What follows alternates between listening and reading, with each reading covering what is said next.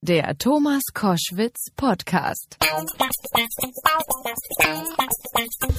Wir sind in Berlin im Willy Brandt Haus in der SPD-Zentrale und bei mir sitzt ein Mann, der Staatssekretär im Bundeskanzleramt unter Willy Brandt war. Egon Bahr, guten Tag. Ich grüße Sie, Herr Koschnick.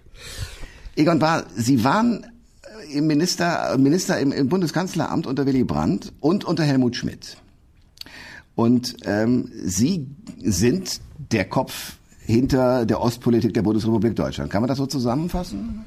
Naja, ein bisschen grob ist es, aber man kann. Okay. Das bedeutet, dass ab und zu manchmal Menschen, die so viel geleistet haben, sich zurücklehnen und sagen, schaut her, ohne mich wäre das jetzt alles gar nicht möglich. Zum Beispiel, dass es jetzt ein wiedervereinigtes Deutschland gibt. Haben Sie das jemals so gedacht, so wie ich das so platt äh, und vielleicht auch ein bisschen eitel formuliere?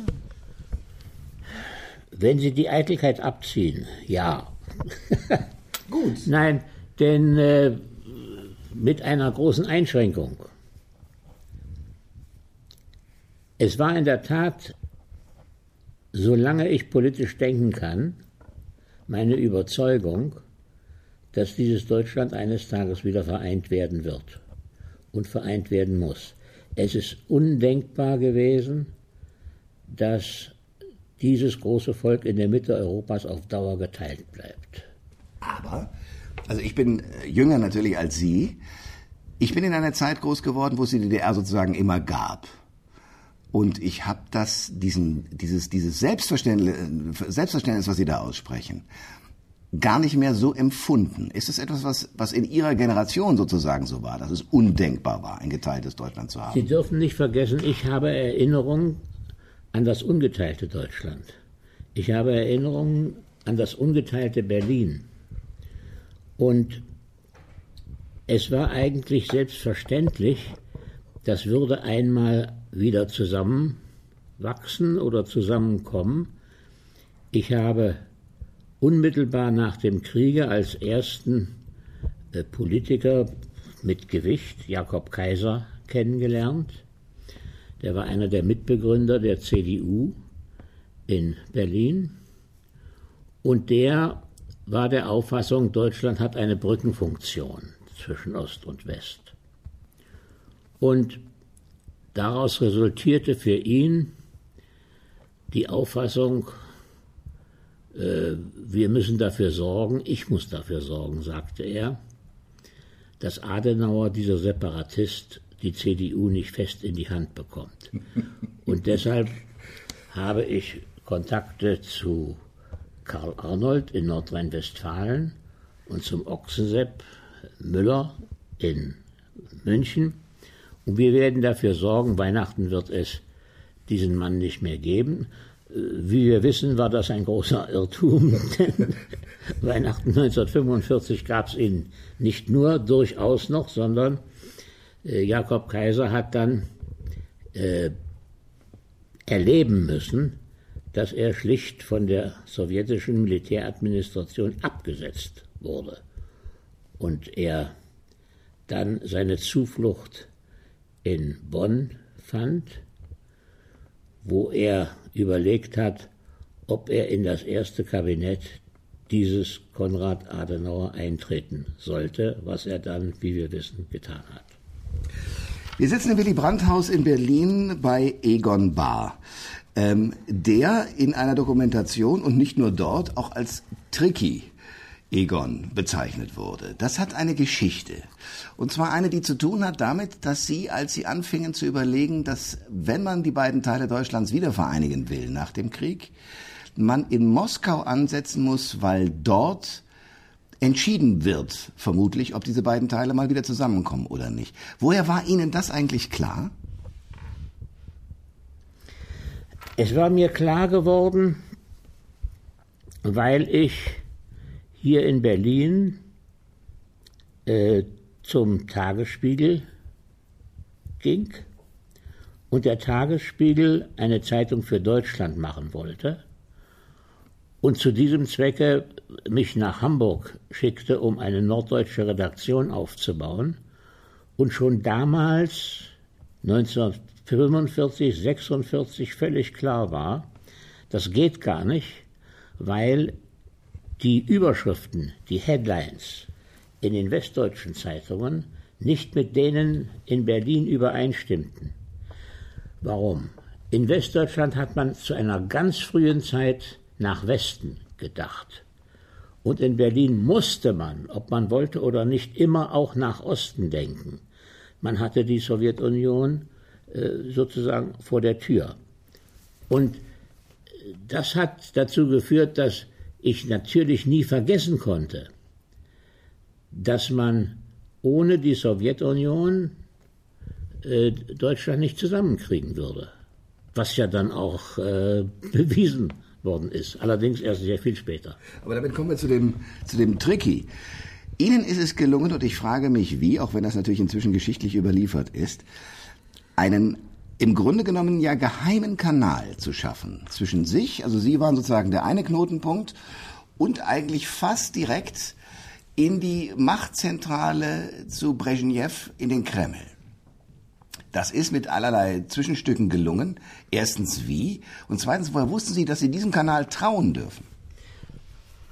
Also zunächst mal muss ich sagen, ähm, Tricky habe ich äh, dem einem der ersten Pressechefs nannte man das damals, von Adenauer zu verdanken. Das war die Bundes-Mickey Maus, haben wir den genannt.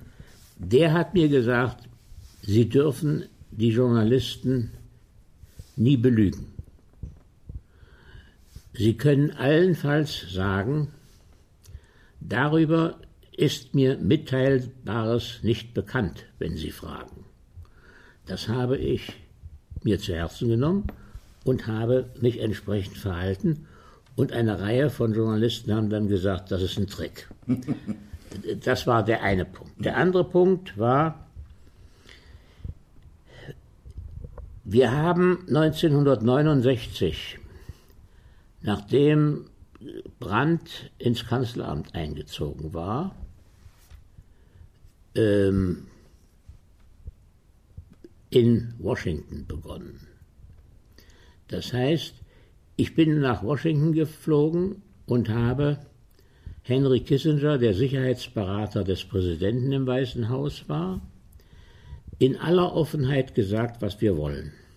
Ach, äh, genau das, was dann eingetreten ist. Sie wollen mit Moskau einen Kanal, Sie wollen... Nein, Ach so. das wusste ich alles noch Ach, gar okay. nicht, sondern ich habe nur gesagt, was wir wollen. Und er war zutiefst misstrauisch und hat mir einen Loch im Bauch gefragt, ob wir das überlegt hätten, das überlegt hätten und, und, und, und, und. Bis es mir zu viel wurde und ich ihm gesagt habe, Henry, ich bin nicht zu Konsultationen gekommen.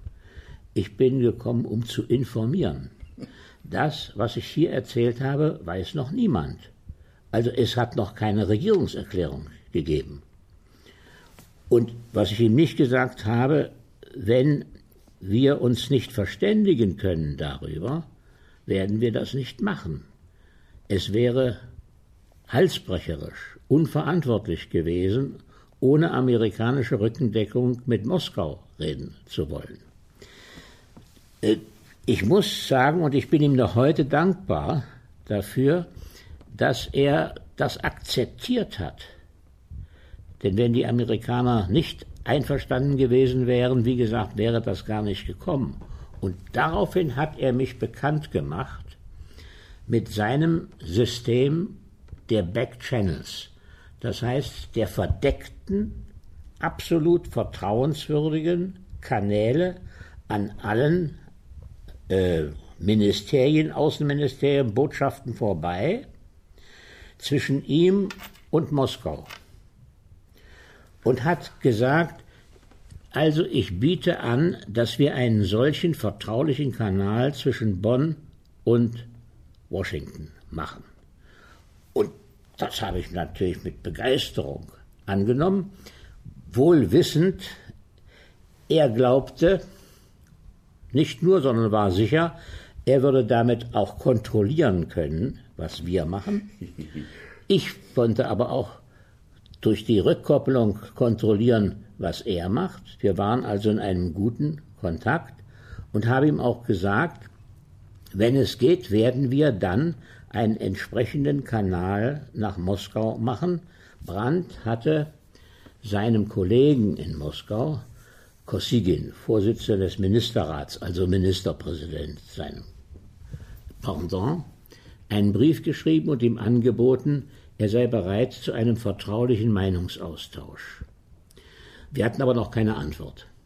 Die Antwort kam dann und war positiv, äh, wurde übermittelt durch eine äh, komische Sache, äh, nämlich ein Journalist meldete sich und wollte ein Interview von mir haben, ein sowjetischer Journalist, was ich gar nicht gerne geben wollte. Aber wie gesagt, ich wurde sehr gedrängt, es auch zu tun. Und dann kam der an und ich hatte meiner Sekretärin gesagt, also am Heiligen Abend, bevor wir äh, zur Bescherung gehen, soll der die letzte halbe Stunde kriegen. Und der kam auch an und äh, rückte nervös auf dem Stuhl hin und her und stellte mir eine dumme Frage, die ich ebenso beantwortete. Und das war nochmal. Und ich habe mir schon gedacht, vergeudest hier deine Zeit, bis ich plötzlich alarmiert wurde, weil er sagte, Sie haben eine Anfrage an den Vorsitzenden des Ministerrats geschickt. Und ich kann Ihnen sagen, die Antwort heißt ja. Und da war ich natürlich äh, elektrisiert, denn es war klar, der musste von ganz oben kommen. Und kein Journalist sein. Und nicht nur Journalist sein, er war wirklich auch Journalist. Ah, okay. Äh, aber er war äh, schon in der äh, Kavalkade mit, die Adjobe hatte, als er nach Bonn kam, um den Besuch von äh, Khrushchev vorzubereiten. Und äh, hat also gesagt, Bedingung ist natürlich bitte nicht von dieser Mitteilung unserer Botschaft etwas sagen, denn die wissen auch nichts, sollen auch nichts wissen. Das kann nur funktionieren, wenn es ein wirklicher direkter Kanal ohne jede Nebenluft ist. Und das passierte dann auch. Und wir haben festgestellt, wir sind auf diesem Kanal nie betrogen worden, nie falsch gelenkt worden. Es war immer vertrauensbildend im wahrsten Sinne des Wortes, weil beide Seiten sagten, was sie können und was sie nicht können. Und das hat funktioniert. Ohne das wäre alles nicht passiert, was dann passiert ist, einschließlich Vier-Mächte-Abkommen etc. pp. Moskauer Vertrag sowieso. Das heißt, dieses System der verdeckten, absolut verlässlichen, persönlichen Verbindungen zwischen den Hauptstädten gibt es, so Gott will, was ich hoffe, auch heute noch. Ein besseres Instrument gibt es gar nicht. Und ja, so ist das gekommen. Wir sind im Willy Brandt-Haus in Berlin, der SPD-Zentrale. Egon Bahr ist bei Koschwitz zum Wochenende. Egon Bahr, wir haben gerade über diesen äh, Kanal gesprochen und ich versuche mir das so in den politischen Verwicklungen vorzustellen. Also, es gibt einen Außenminister. Es gibt Leute, die sich befugt halten, äh, überhaupt miteinander über solche wichtigen Dinge wie zum Beispiel die Wiedervereinigung Deutschlands zu sprechen, die damals todsicher eher Amerika und eher die Sowjetunion waren als Deutschland mit irgendwem anders. Wie haben Sie es hingekriegt, diese Eitelkeiten, die doch immer eine Rolle spielen, unter anderem auch mit dem, mit dem sowjetischen Außenminister, äh, gar nicht erst aufkommen zu lassen? Oder wurde der irgendwann plötzlich mal ein Gegner von Ihnen durch diesen Kanal? Also Herr Koschwitz, das ist gar nicht so einfach zu erklären. Das ist ein bisschen komplizierter. Dann machen Sie. Nämlich,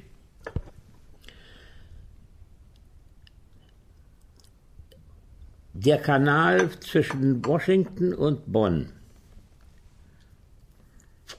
war so, dass Kissinger einen Mann des Geheimdienstes der Marine nach Frankfurt geschickt hatte, weil er gesagt hatte oder gefürchtet hat, CIA ist nicht dicht. Der saß dort, obwohl Marineverbände in Frankfurt am Main nicht so üblich sind, und meldete sich bei mir, er hatte eine direkte Telefonnummer, äh, wenn er etwas zu übermitteln hatte. Ich konnte ihn genauso erreichen, wenn ich etwas übermitteln wollte. Das war diese eine, diese eine Seite des Kanals. Die andere Seite äh, des Kanals ergab sich daraus, dass als ich in Moskau ankam, Ende Januar 1970, ich einen Telefonanruf bekam mit der Bitte, runterzukommen im Hotel Ukrainer, da sollten wir uns treffen. Das war der Mensch, der vorher als Journalist bei mir gewesen war. Und ich steuerte da auf eine Ecke zu und darauf sagte er, nie in eine Ecke gehen und nie an eine Säule gehen. Das wird alles abgehört. Woraus ich schloss, also vom KGB kann der ja nicht sein. Dessen Aufgabe, ja, ja, ja, eben. So kam das, fing das an und es bedeutete, dass dieser Mensch einer der ganz wenigen war, die einen Jahres, die ein Jahresvisum zum Besuch der Bundesrepublik bekamen. Das heißt, er konnte jederzeit, wann er wollte oder wann ich wollte, sich ins Flugzeug setzen und nach Bonn fliegen. Das war sozusagen die technische Seite dieses Kontaktes. Und es hat immer funktioniert. Es ist nie rausgekommen. Selbstverständlich war der Außenminister bei uns ad personam informiert darüber. Denn der musste ja dafür sorgen, dass der ein solches Visum bekam. Und die Schwierigkeit war zunächst mal, dass Gromyko ausgeklammert war. Der Außenminister der Sowjetunion? Richtig, weil der der Auffassung war, der wichtigste Partner der Sowjetunion sitzt in Washington und diese komischen Deutschen, na, kann man vergessen, ja, nicht eben. so ernst zu nehmen. Ja, ganz genau. Dann musste er aber eingeschaltet werden, weil er kooperativ werden musste.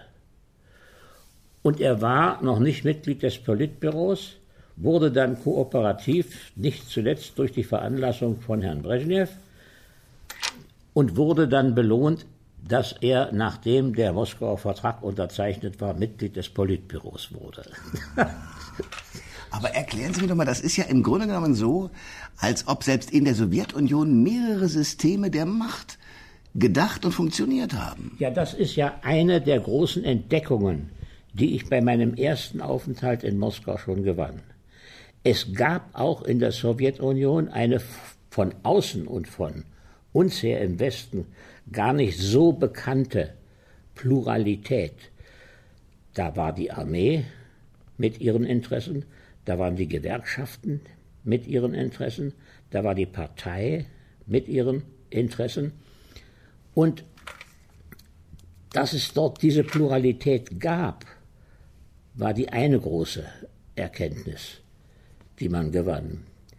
Die zweite große Erkenntnis, die man gewann, war, dass dieser riesige Tanker Sowjetunion ganz schwer umzusteuern ist.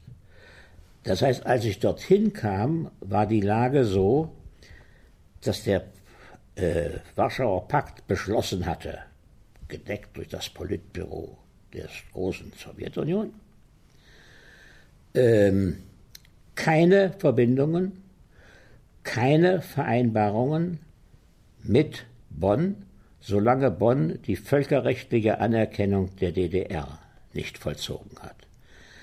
Das konnten wir aber nicht. Also erstens wollte ich es nicht, aber wir konnten es auch nicht, denn wir waren ja gar nicht souverän. Hm.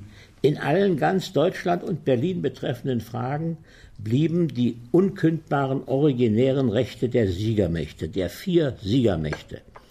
Und ich habe dann Herrn Gormiko erklären müssen, wenn Sie das wollen, dass wir hier äh, über Berlin eine Vereinbarung machen, zum Beispiel, dann muss ich nach Hause fahren. Das können Sie nur mit Ihren vier, mit Ihren drei Kollegen ja. machen. Also, das, was wir machen können, ist, wir müssen uns verständigen über die Frage, wie, wie ist der Charakter unserer Vereinbarung. Und darauf sagte er, solange wir uns nicht über die Grenzen geeinigt haben, haben wir uns über nichts geeinigt. Und dann begann die sowjetische Seite zu sagen, die alle Grenzen in Europa, egal wann, durch wen sie gezogen worden sind, sind unantastbar, unverrückbar, unzerstörbar, unangreifbar und alles war unannehmbar für mich. Und dann hat es lange gedauert. Falin hat dabei eine sehr gute Rolle gespielt, eine mutige Zivilcourage, mutige Rolle. Valentin Falin. Valentin Falin. Dessen Rolle müssen Sie mir mal erklären. Weil was ist das für ein Mensch? Er ist ein großartiger Mensch, ein Kenner der, der, der deutschen Geschichte offenbar. Russe, der sich da eingesetzt hat, im Grunde genommen für Sie und für uns, für die, für die Sache der Wiedervereinigung. Nein, von Wiedervereinigung war gar keine Rede.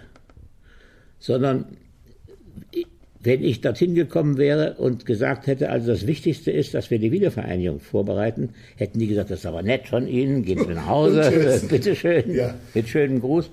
Nein, wir haben dann lange gebraucht, bis wir äh, zu dem Ergebnis gekommen waren, alle Grenzen in Europa können nur in gegenseitigem Einvernehmen geändert werden. Das war akzeptabel. Denn das ließ die Sache offen. Wir haben dann sogar noch einen Brief geschrieben, dass auch der Moskauer Vertrag an unserem Ziel nichts ändert, dass das deutsche Volk in freier Selbstbestimmung, Wiedervereinigung stand ja gar nicht in der Verfassung, seine Einheit wiedergewinnen könnte. Und natürlich haben das die Leute in der DDR dann auch annehmen müssen, denn was in Moskau vereinbart wurde, galt dann auch eben für alle. Wir haben akzeptiert, dass die Sowjetunion die Führungsmacht im Osten war und der einzige Partner war, der souverän genug war, sich über Beschlüsse des Warschauer Paktes hinwegzusetzen und etwas Neues zu machen. Das heißt, das war, wenn Sie so wollen, der Weg oder die Konstruktion zum Moskauer Vertrag zu kommen mit dieser Grenzformel.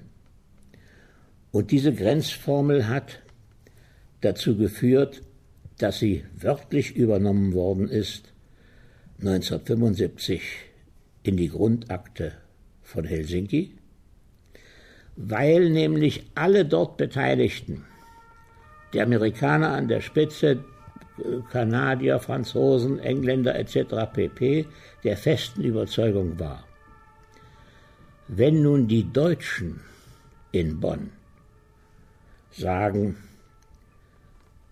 die Grenze zwischen der Bundesrepublik und der DDR kann nur verändert werden im gegenseitigen Einvernehmen, dann haben wir Ruhe von den Deutschen. Mhm. Denn das wird nicht passieren. Das konnte man sich gar nicht vorstellen. Was haben Sie sich damals vorgestellt? Also diese Formel ist ja großartig, weil sie alles offen lässt. Aber was hatten Sie damals für eine Hoffnung? Denn die Formel, wie gesagt, da muss, das kann man sich ja gar nicht vorstellen. Doch, man konnte sich das vorstellen. Denn wir haben, anders als alle anderen, die Auffassung vertreten, wir setzen einen Prozess in Gang. Und am Ende des Prozesses wird eine etwas veränderte Sowjetunion, die wird liberaler werden, äh, bereit sein, zuzustimmen. Der Punkt war, dass sich in Helsinki niemand vorstellen konnte, dass es ein Übereinkommen zur Aufhebung der Grenze zwischen der Bundesrepublik und der DDR kommen würde.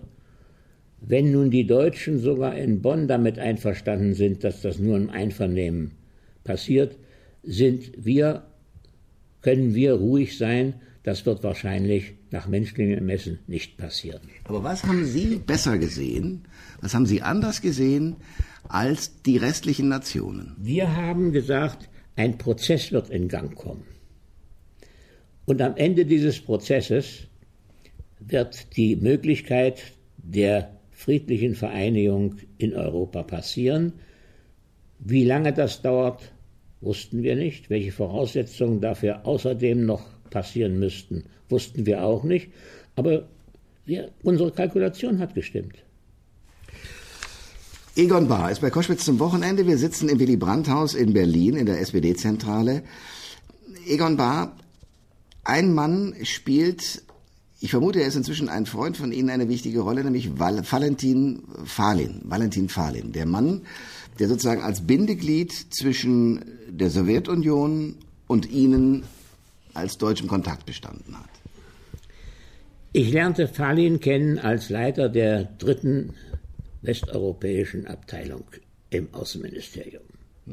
Die dritte westeuropäische Abteilung, haben wir ganz still gesagt, war für Großdeutschland, denn der war zuständig für die Schweiz, für Österreich, die Bundesrepublik, die DDR. Ähm, und der kam aus Leningrad, hatte durch die Belagerung viele seiner Angehörigen verloren, war ein Germanist und neugierig, wie es passieren konnte, dass ein kulturell so hochstehendes Volk so abrutscht, dass es sich einem verbrecherischen Regime anheimgibt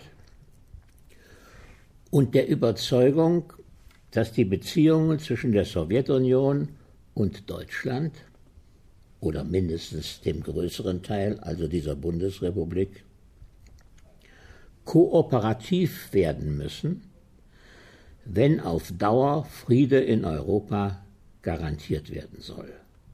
Und so hat er sich verhalten. Er hat mit äh, Zivilcourage, oder lassen Sie mich das so sagen, er war also zu jener Zeit ein mutiger Mann, weil er ein Reformkommunist war. Das war nicht populär damals. Und ich muss sagen, wenn ich ihn heute ansehe, ist er ein Reformkommunist geblieben, was in Moskau auch nicht populär ist. Das ist also ein Eigengewächs, das sicher in sich ruht. Ein, ein, ein Individualist. Ein Individualist, der dann Botschafter in Bonn geworden ist für lange Zeit, dann nach Moskau zurückging, zeitweilig in Ungnade fiel, dann wieder hochgeholt worden ist durch Gorbatschow. Er hat damit gerechnet, wir haben damit gerechnet, andere haben damit gerechnet, dass er der wahrscheinliche nächste Außenminister werden könnte. Stattdessen hat Gorbatschow Shevardnadze genommen, äh, von dem er sagen konnte, also der hat von Außenpolitik keine Ahnung, der ist also leichter zu äh, manipulieren oder zu beeinflussen und äh, ist nun äh, in Moskau pensioniert, wie man sozusagen pflegt, nach unseren äh, Kriterien und Professor macht Vorlesungen an der Universität und äh, ist uns gewogen geblieben, weil seine Verbindungen zu Deutschland sehr gut waren. Egon Bahr ist bei Koschwitz zum Wochenende. Wir sitzen im Willy Brandt-Haus in Berlin und wir erzählen die Geschichte, wie es dazu kommen konnte, die Veränderung in die Köpfe zu bekommen, dass, der, dass die Situation des Kalten Krieges sich nicht fortsetzt. Das ist ein großes Verdienst von Ihnen, weil Sie sagen, ich habe das in Berlin ja so erlebt, dass man von Berlin aus Richtung Osten auch gucken muss. Erzählen Sie mir ein bisschen was von sich. Sie sind Ur-Berliner? Sie sind hier zu Hause? Nee, Ich bin in Thüringen geboren. Das stimmt. Äh, in Treffert an der Werra. Und mein Vater ist dann nach Torgau versetzt worden. Torgau war ein wichtiger Punkt, äh, nicht nur weil ich äh, dort im Kirchenchor gesungen habe, sogar äh, Solo gesungen habe. Ich hatte eine fabelhafte Sopranstimme und die ging ganz langsam runter zum Alt und zum Tenor und endete beim Bass. Das heißt, ich hatte gar keinen Stimmbruch. Stimmbruch. Und es war völlig klar, dass ich äh, Musik studieren würde. Aber der Führer und Reichskanzler wollte das nicht. Also, ich hatte eine jüdische Großmutter. Also schied das aus. Und mein Vater wurde dann aus dem Dienst entlassen, obwohl er ein begeisterter und begeisternder Pädagoge gewesen ist. Wir zogen nach Berlin 38 und er musste in die Wirtschaft gehen, um als Kontorist sein Geld zu verdienen. Und ähm, nach dem Krieg war nicht mit Studieren, sondern ich war dienstverpflichtet worden zu Rheinmetall Borsig, hier in Berlin-Tegel. Ähm, und habe hier, was nicht so angenehm gewesen ist, den Einmarsch der Roten Armee erlebt. Und äh, von Studium war keine Rede. Und ich bin nachträglich natürlich sehr froh, äh, dass ich nicht Musik studiert habe, sondern das gemacht habe, was ich gemacht habe. Und ich muss sagen, dass einige meiner Freunde in der CDU bedauern, dass ich nicht Musik studiert habe. Egon Bahr ist mein Gast bei Koschwitz zum Wochenende. Wir sitzen im Willy Brandt-Haus in Berlin in der SPD-Zentrale. Ähm, Sie waren Chefredakteur beim RIAS. Und in dieser Rolle haben Sie auch äh, erlebt ähm, den 17. Juni. Wie war das? Na, der 17. Juni begann am 16. Juni. Und da begann also der Marsch der Bauarbeiter aus der Stalinallee äh, in Richtung äh, Innenstadt zum Haus der Ministerien an der, an der Leipziger Straße. Das ist da, wo heute das Finanzministerium äh, ist. Und wir hatten natürlich eine Ahnung, dass es Unruhe gibt wegen der Normenerhöhung. Normerhöhung hieß, du musst mehr arbeiten und bekommst weniger Geld. War nicht sehr populär. Aber hatten keine Ahnung, welche Konsequenzen das haben würde. Und am Nachmittag des 16. Juni kam also eine Abordnung des, äh, der, der, der Streikenden zu mir ins Büro. Ich war damals Chefredakteur des RIAS in Berlin und haben gesagt, wir sollten auffordern zum Generalstreik. Na, das war ganz unmöglich, dass ein amerikanisch gelenkter Sender zum Aufstand ausruft im sowjetisch besetzten Gebiet Deutschlands. Das konnte ich aber so nicht sagen. Ich habe gesagt, es, haben Sie denn irgendwelche Vorbereitungen, Organisationsgeschichten? Ohne das geht es gar nicht. Nein, das hatten die nicht. Also habe ich gesagt, das geht nicht. Jetzt möchte ich erst mal wissen, welche Forderungen haben Sie? Dann haben wir uns hingesetzt und haben diese Forderungen 1, 2, 3, 4, 5 formuliert, in eine anständige Reihenfolge gebracht. Dann habe ich gesagt, das werden wir senden. Und dann zogen die ab. Nicht sehr zufrieden, aber mehr hatten sie nicht erreicht. Und dann haben wir das auch gesendet. Und am Abend kam dann äh, die Meldung, dass die Streikenden verkündet haben, am nächsten Morgen um sieben treffen wir uns alle im Strausberger Platz. Das haben wir auch gesendet und dann kam der amerikanische Kontrolloffizier, unser Direktor, Gordon Ewing, mit bebendem Bärtchen und gab mir die einzige Weisung, die ich je von den Amerikanern bekommen habe, das muss sofort eingestellt werden. Denn der Hochkommissar hat sich schon gemeldet in Bonn mit der Frage, ob denn der Rias den Dritten Weltkrieg beginnen wolle. Und ich habe gesagt, das ist so ganz unmöglich. Das, was ist, wenn die Ausnahmezustand verkünden und das mit Gewalt niederschlagen und dann weiterrollen nach West-Berlin?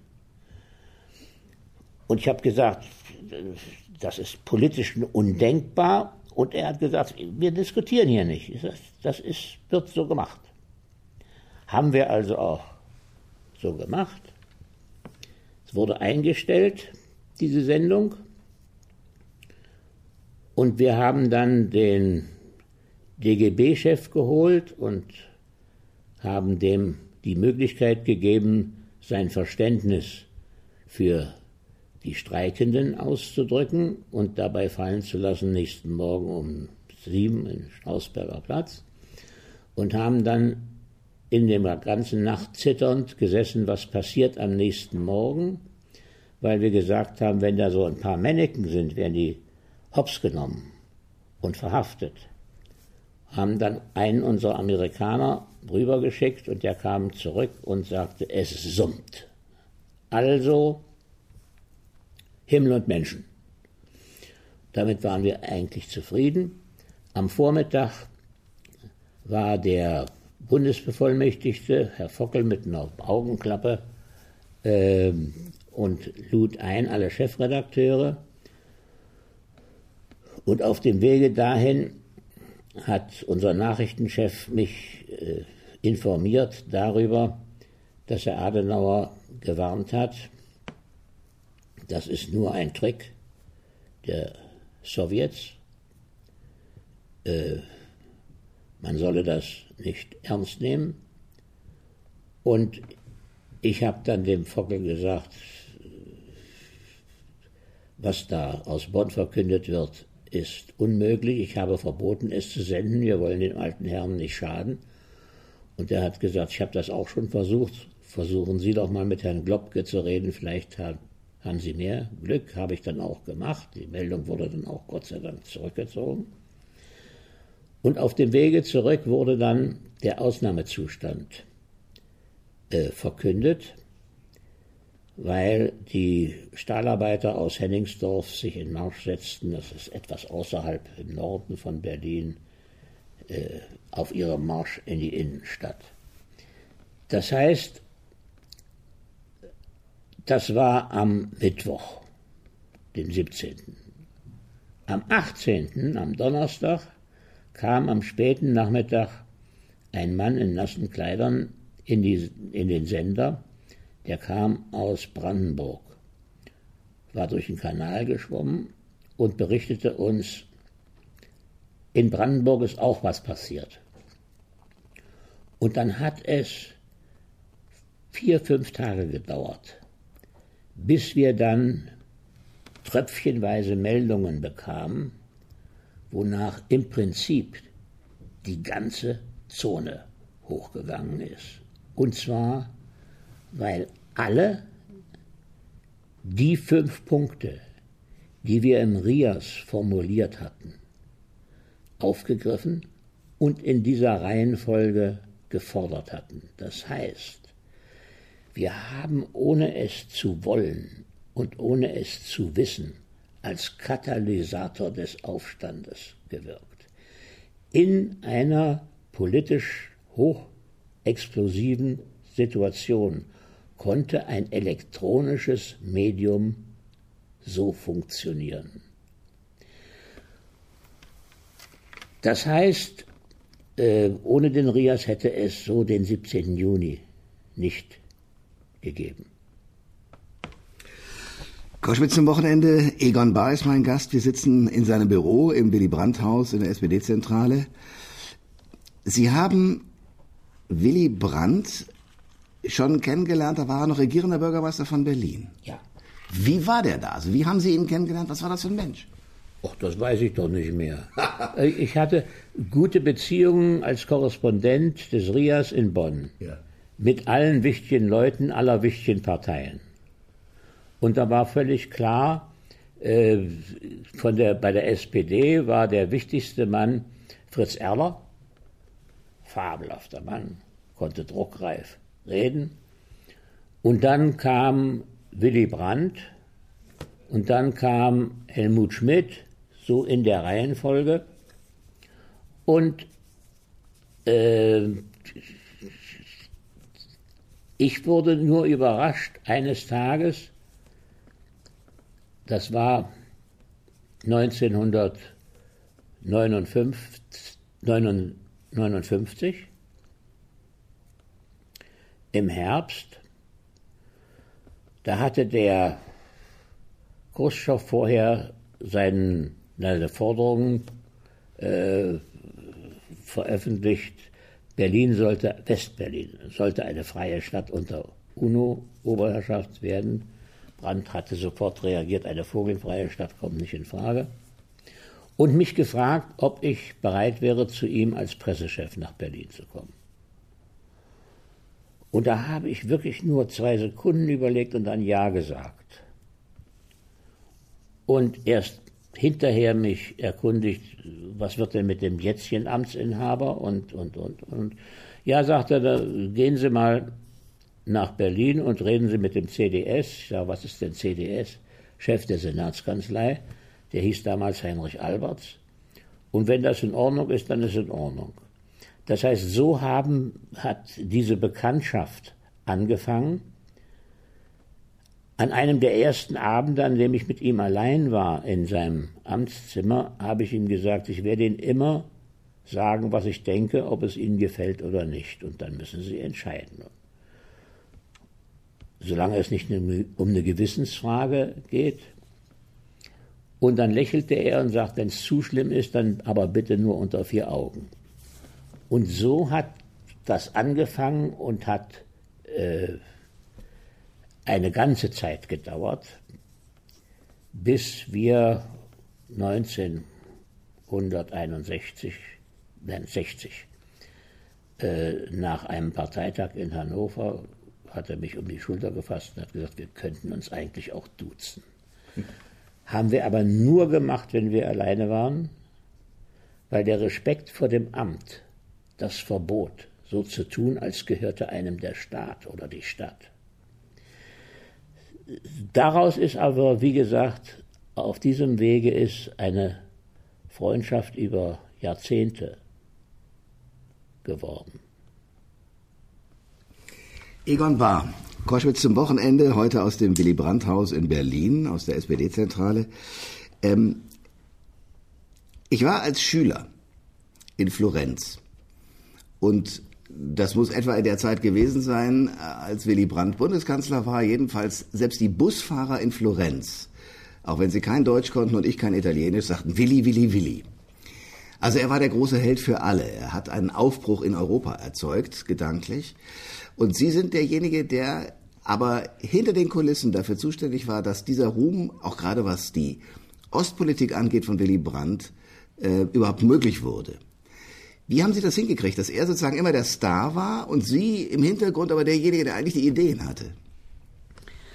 Also, ähm, da muss man ein bisschen weiter ausholen. Das Entscheidende Erlebnis war der Mauerbau. Mauerbau hieß,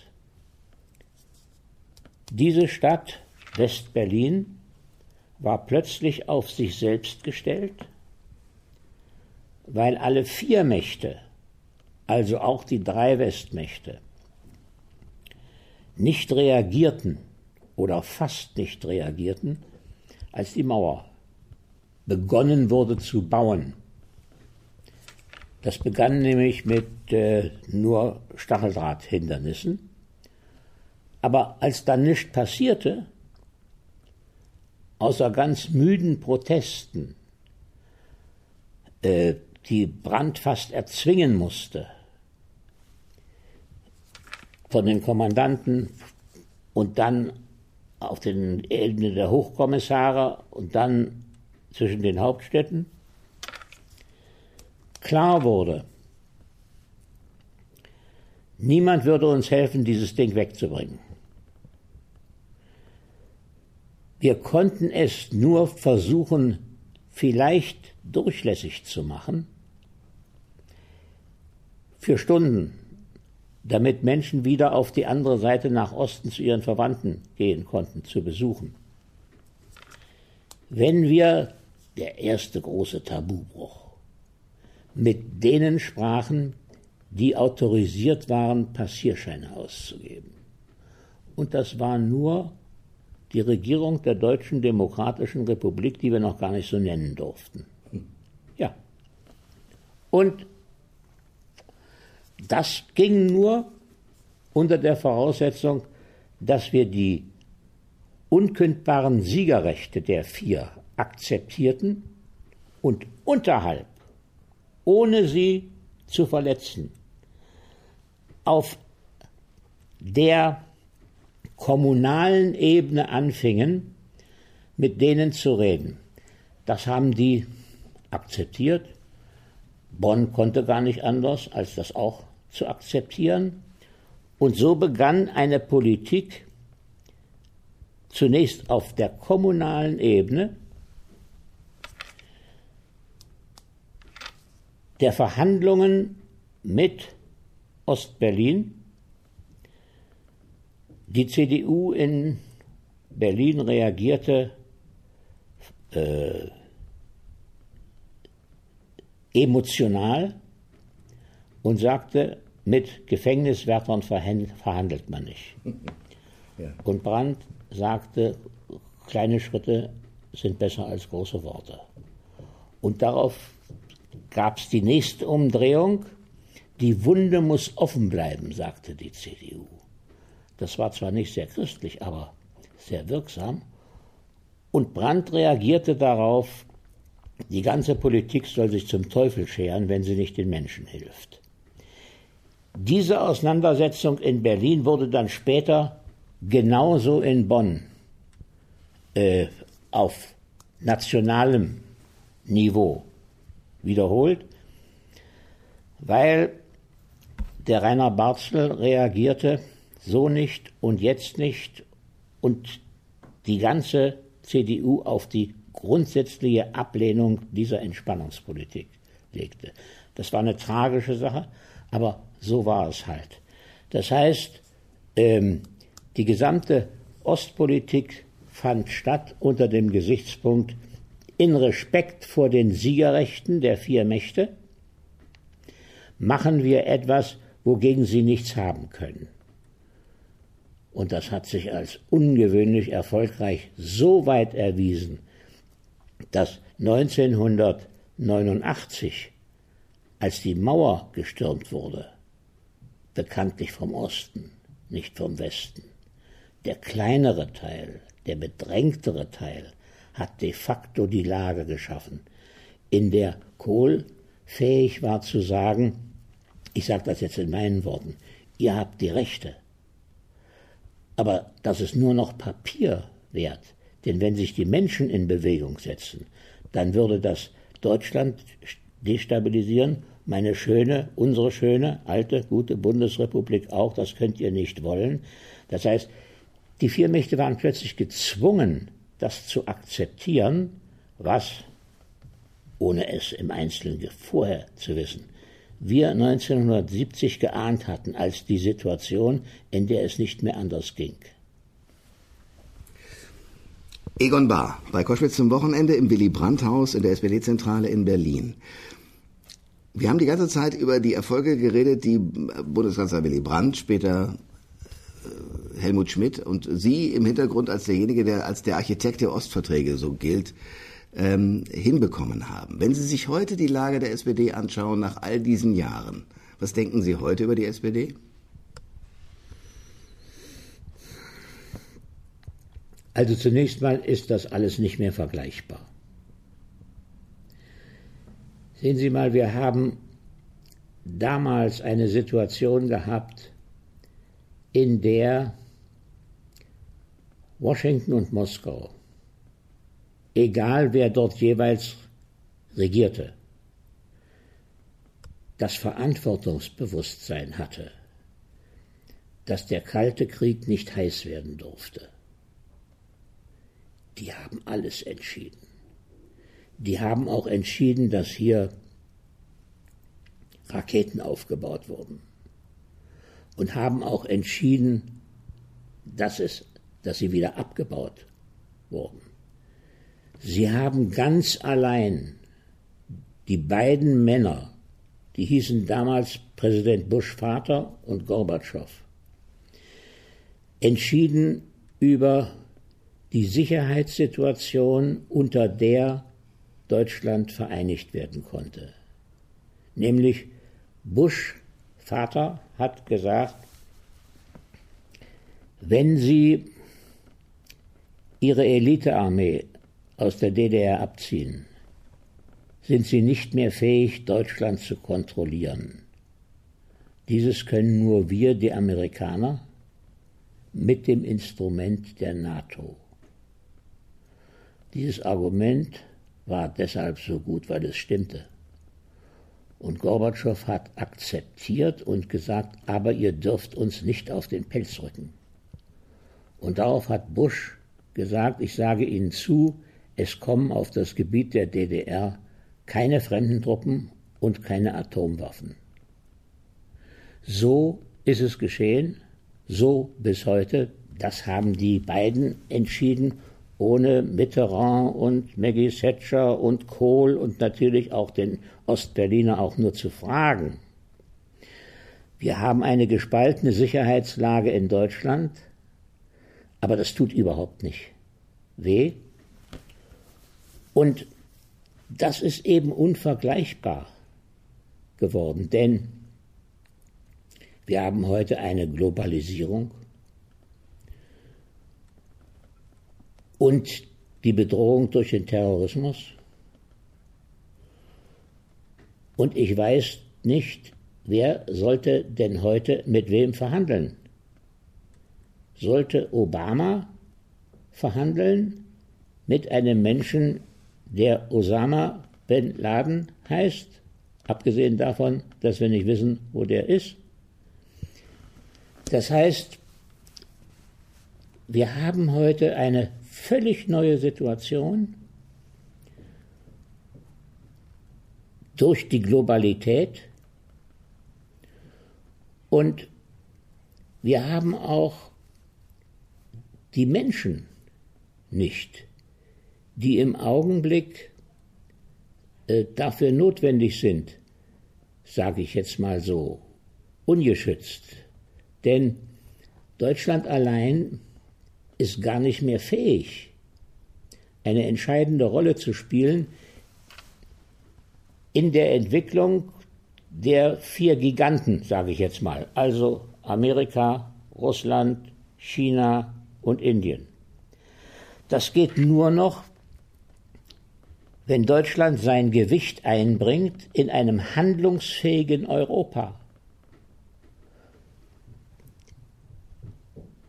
das selbstständig ist, sich also auch von Amerika emanzipiert und als globaler Faktor in der multipolaren Welt seinen Platz und seine Interessen wahrnimmt.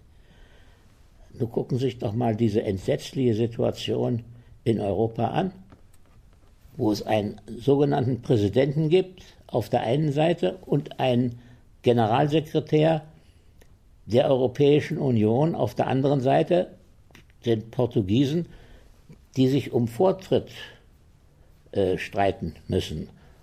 Und eine Engländerin lernt, wie man einen diplomatischen Dienst für Europa aufbaut. Das ist doch alles im Grunde zum Verzweifeln, nicht? Also jedenfalls mit der Situation unvergleichbar, die wir vor 30 Jahren, 40 Jahren, 50 Jahren gehabt haben. Ion Bar, vielen Dank erstens dafür, dass Sie das alles gemacht haben, was Sie gemacht haben in Ihrem politischen Leben und danke für dieses Gespräch. Fertig? Das ist in Ordnung.